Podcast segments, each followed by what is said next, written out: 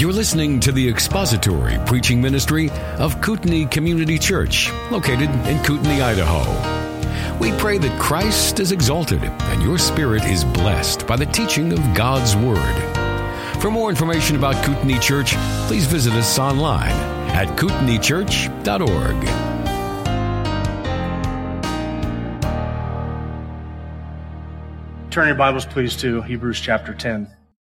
Hebrews chapter 10. And we're going to read together verses 26 through 31. We'll pray together before we read that passage. Hebrews 10, beginning at verse 26. When you found your place, let's pray together.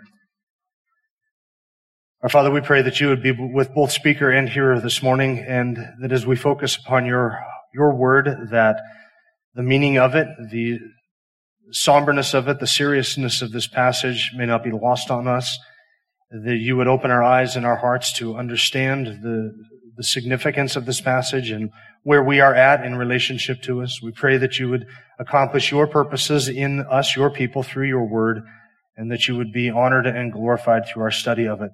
Give us clarity in our thoughts and in our minds, we pray, in the name of Christ and for his sake. Amen. Hebrews chapter 10, beginning of verse 26. For if we go on sinning willfully after receiving the knowledge of the truth, there no longer remains a sacrifice for sins, but a terrifying expectation of judgment and the fury of a fire which will consume the adversaries. Anyone who has set aside the law of Moses dies without mercy on the testimony of two or three witnesses.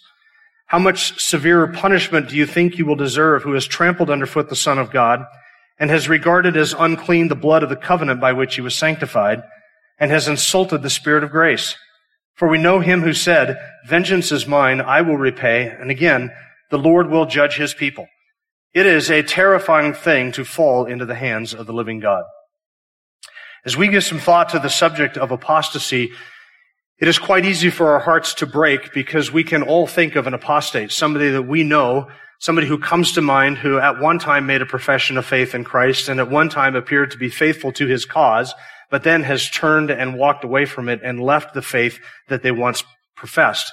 And this can be quite perplexing to us because we look at them and we think, how could they have known so much and have experienced so much and have seen so much and come to such an understanding of the truth and then turn around and walk away from it? It seemed as if they affirmed all the things that we have affirmed.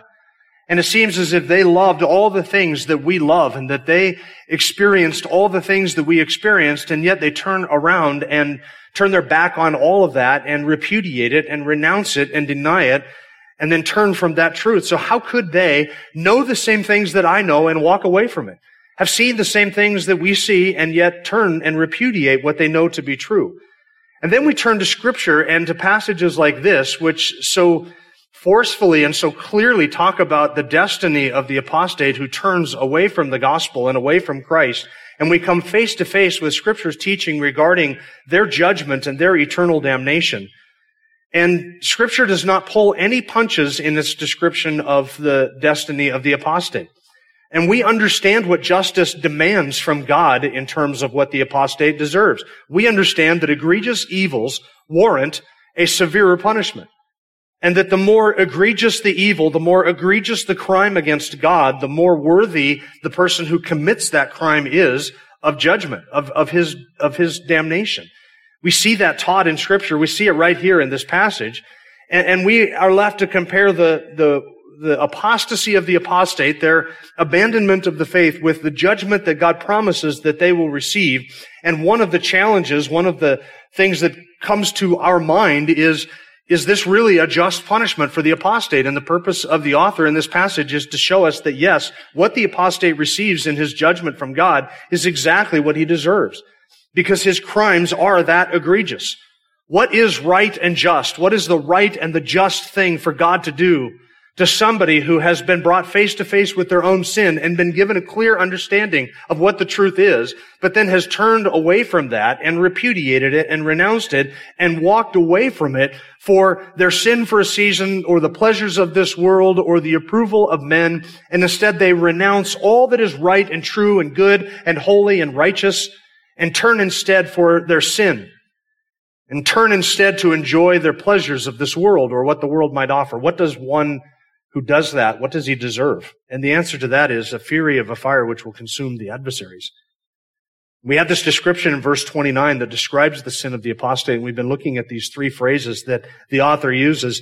This person receives this severe punishment, verse 29. He deserves it because he has these three phrases, trampled underfoot the Son of God, and has regarded as unclean the blood of the covenant by which he was sanctified, and has insulted the Spirit of grace. And we've been looking at that description, though, there.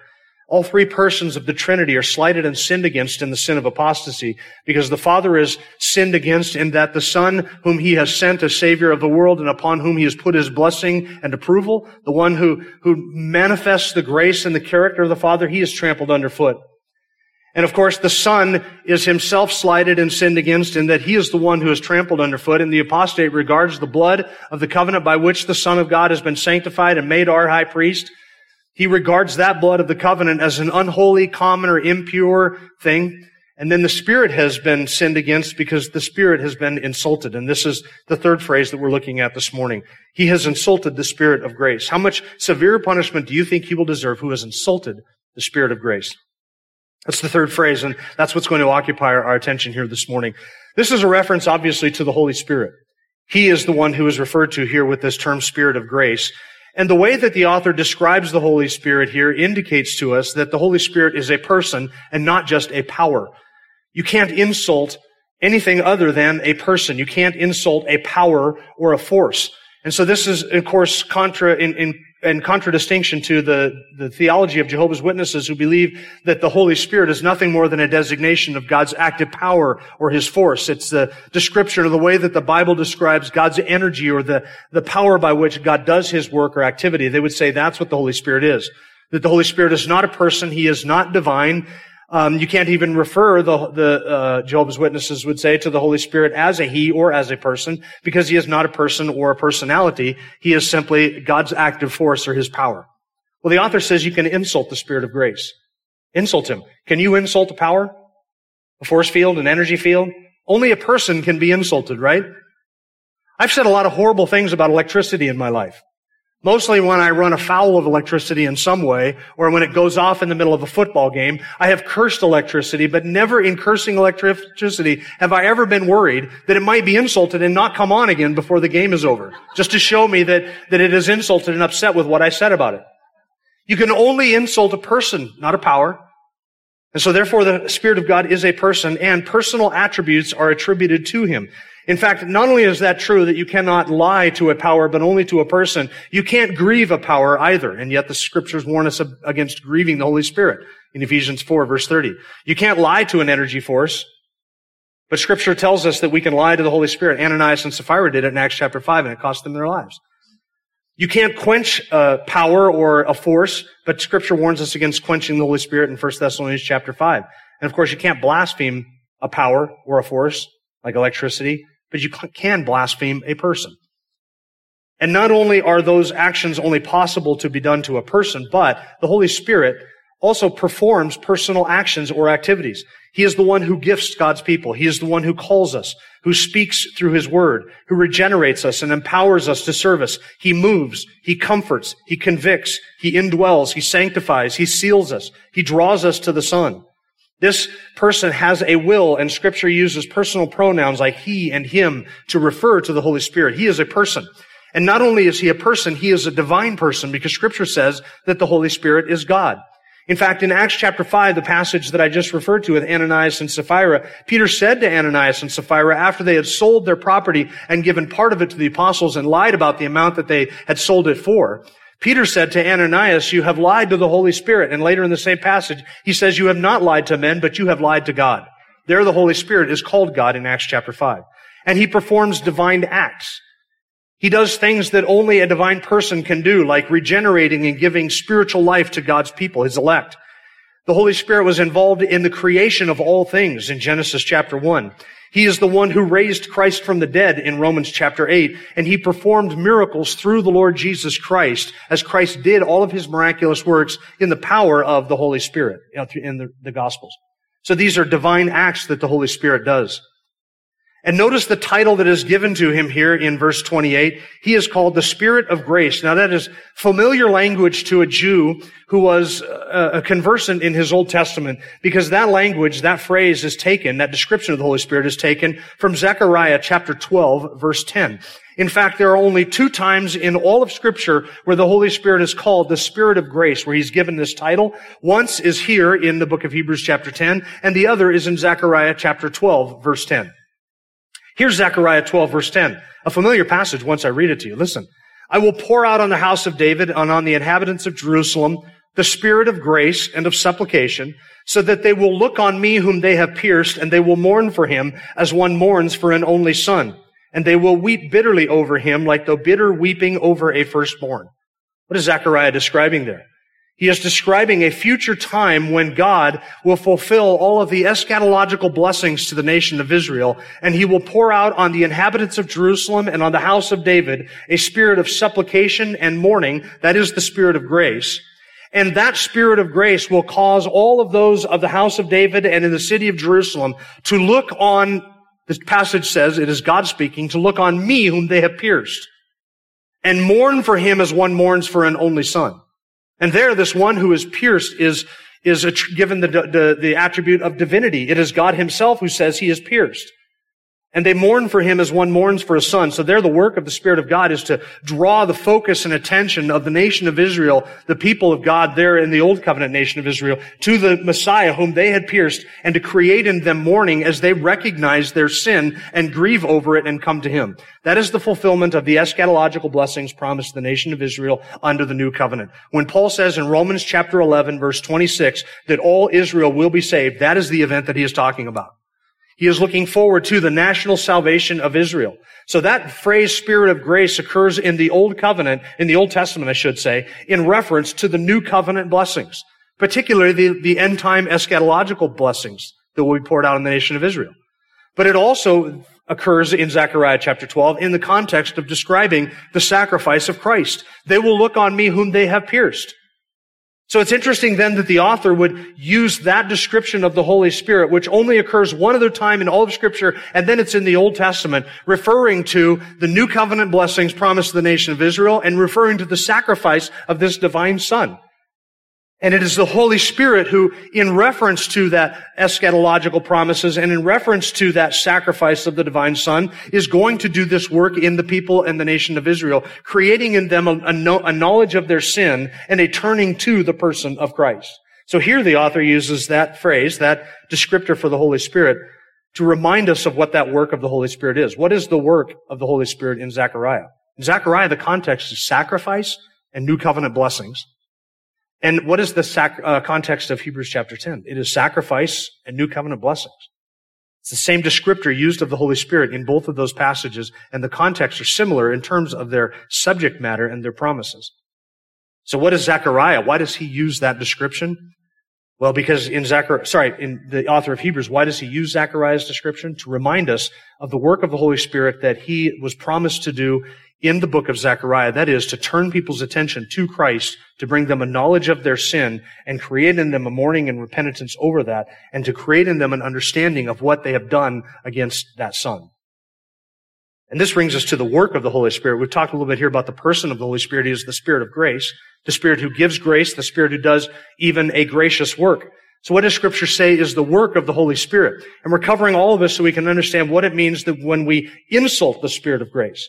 The work of the Holy Spirit is a gracious work and it is a Christ-centered work. Jesus in his last discourse with his disciples on the night before his betrayal, sorry, the night of his betrayal, and the night before his crucifixion, in John chapter 16 verse 14, he says, He will glorify me, that is speaking of the Holy Spirit, He will glorify me, for He will take of mine and will disclose it to you. And Jesus was promising there to the disciples that the work of the Spirit of God would be to reveal to them the things of Christ. He will take of those things that belong to me and he will reveal them to you and disclose them to you. And that describes the gracious work of the Holy Spirit in drawing attention to Christ. He reveals the nature of the Lord Jesus Christ. He illuminates our hearts and our minds to show to us the glories of Christ and his oneness with the Father and the magnificent and glorious nature of his sacrifice. The Holy Spirit points and draws our attention to the Lord Jesus Christ, showing Christ as the sacrifice for sins and showing that forgiveness of sins looks like in those who turn to Jesus Christ. So the Spirit of God directs our attention to Christ, and it is the work of the Holy Spirit to do that, to draw His elect to Him, to turn our focus and attention on the Lord Jesus Christ. And I would say something here at this point that I've said a number of times before. Any ministry or any emphasis or any theology that focuses attention and, and almost a fixation upon the Spirit of God is not a biblical ministry or theology. Because the work of the Spirit of God is to point to Jesus Christ. Why?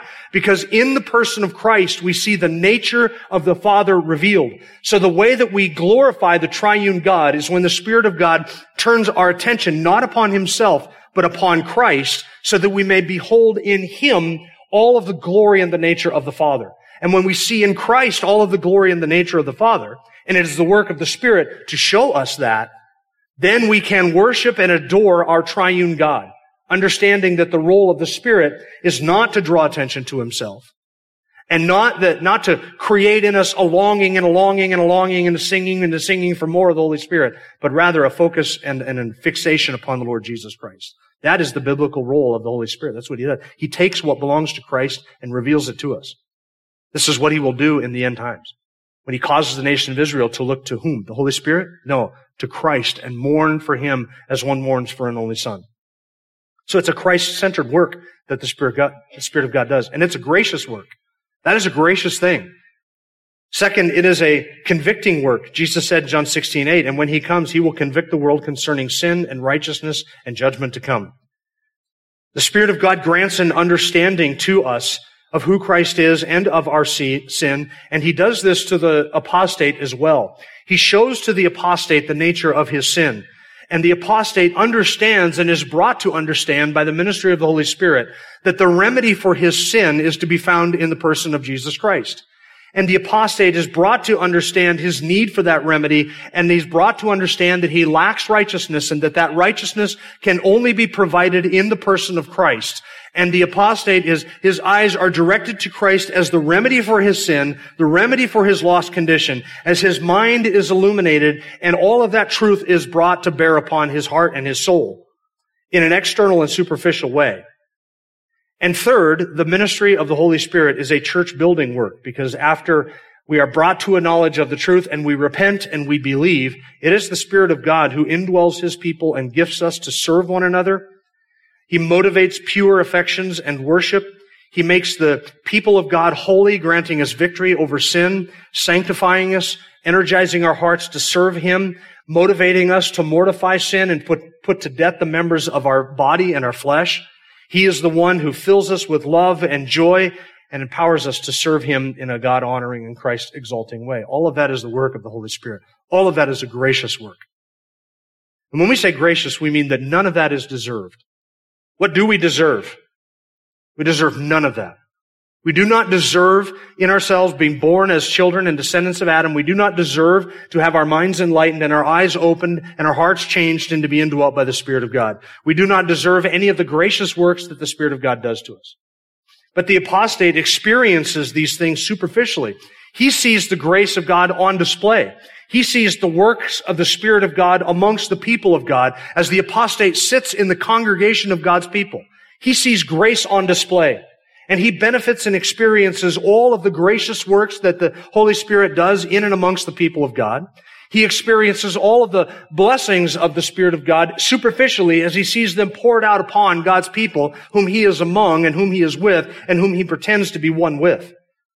He is warned of the judgment that is to come, and he is given examples, and he sees examples of people who have escaped that judgment by repentance and faith. And the apostate is called to repentance and called to belief, and the truth is put right there in front of him.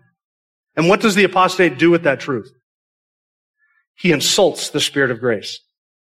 That word insults is a word that doesn't just mean insulting somebody, but it means to mock them and it has the idea of showing contempt for the person who is so insulted.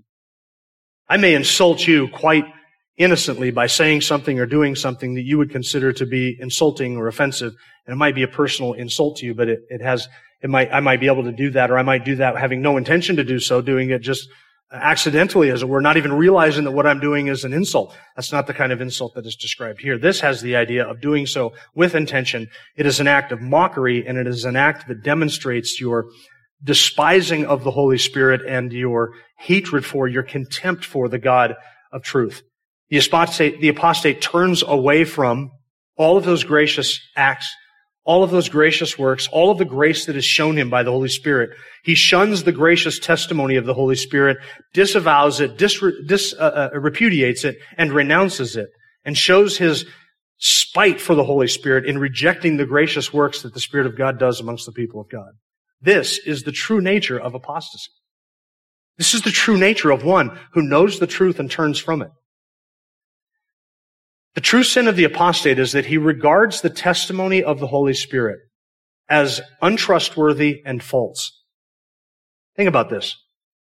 The Spirit of God shows us and testifies that Christ is sufficient, that he is glorious, that he is trustworthy, that Christ is of more value than all that the world has to offer, that Christ is more precious than the pleasures of sin for a season, that Christ is worthy of our honor, our adoration, our praise, and our worship. The Holy Spirit testifies that Christ should be and is worthy of being more precious to us than anything else that the world may offer. He is worthy of us laying down our lives, taking up our cross and following Him and dying for Him if necessary. That is the testimony of the Holy Spirit. That's the testimony of the Holy Spirit through Scripture.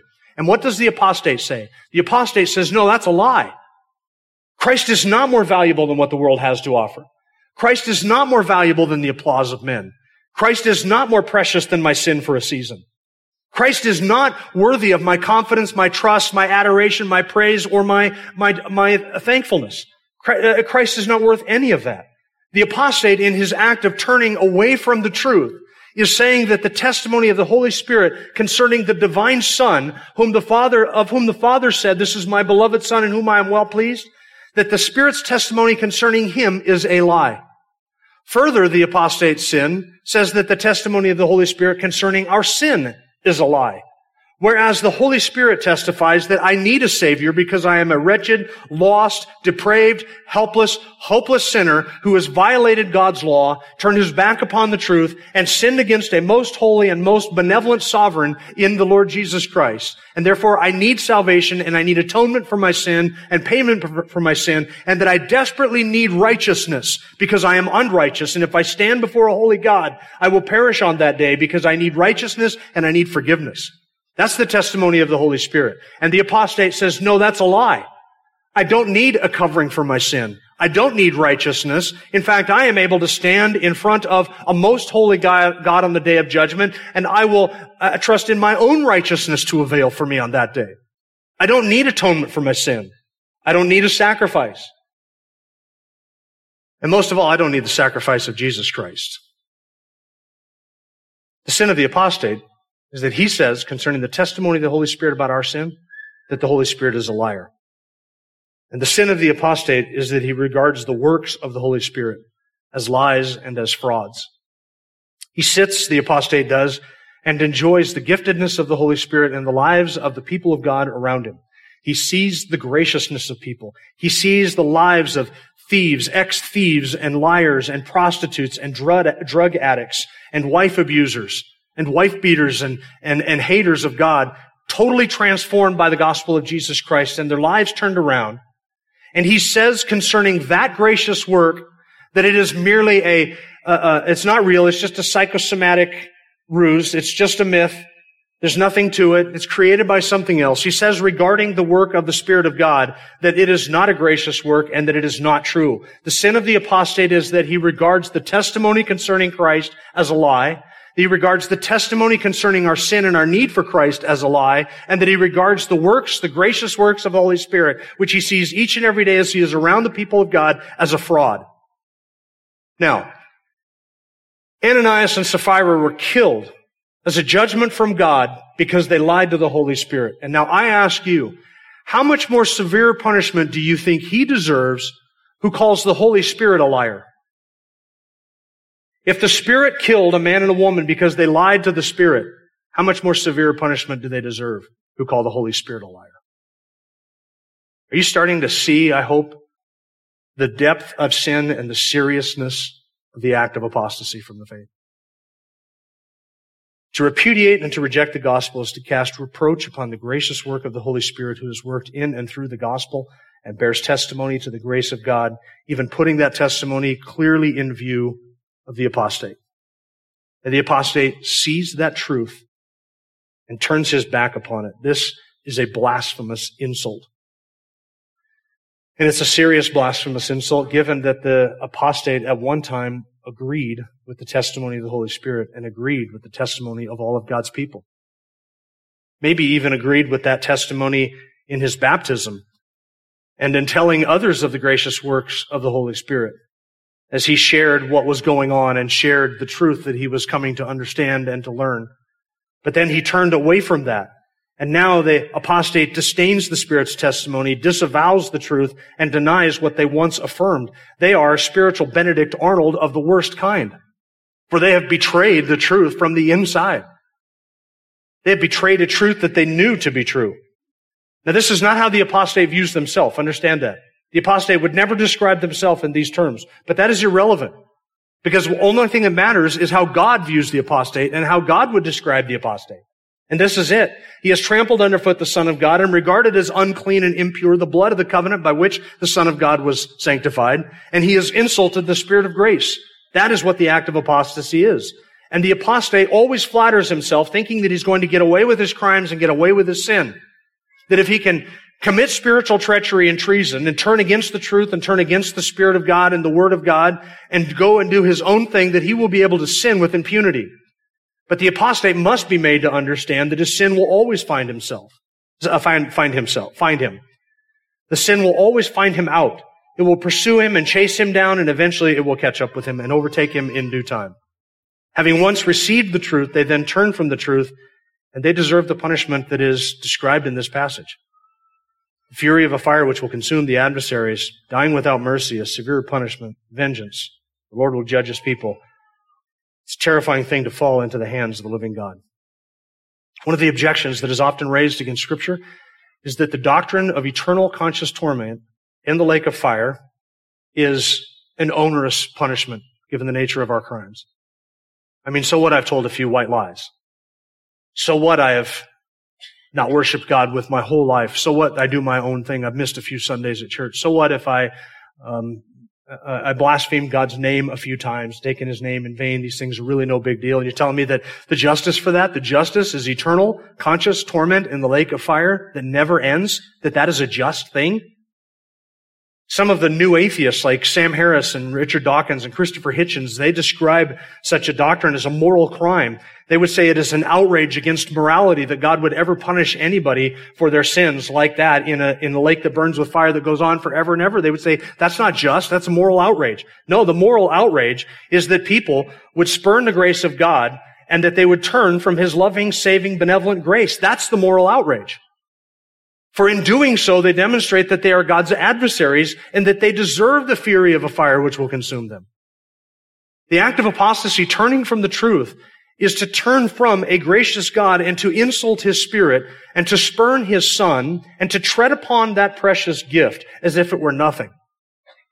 It would be a moral outrage if such people were not punished for eternity in the lake that burns with fire.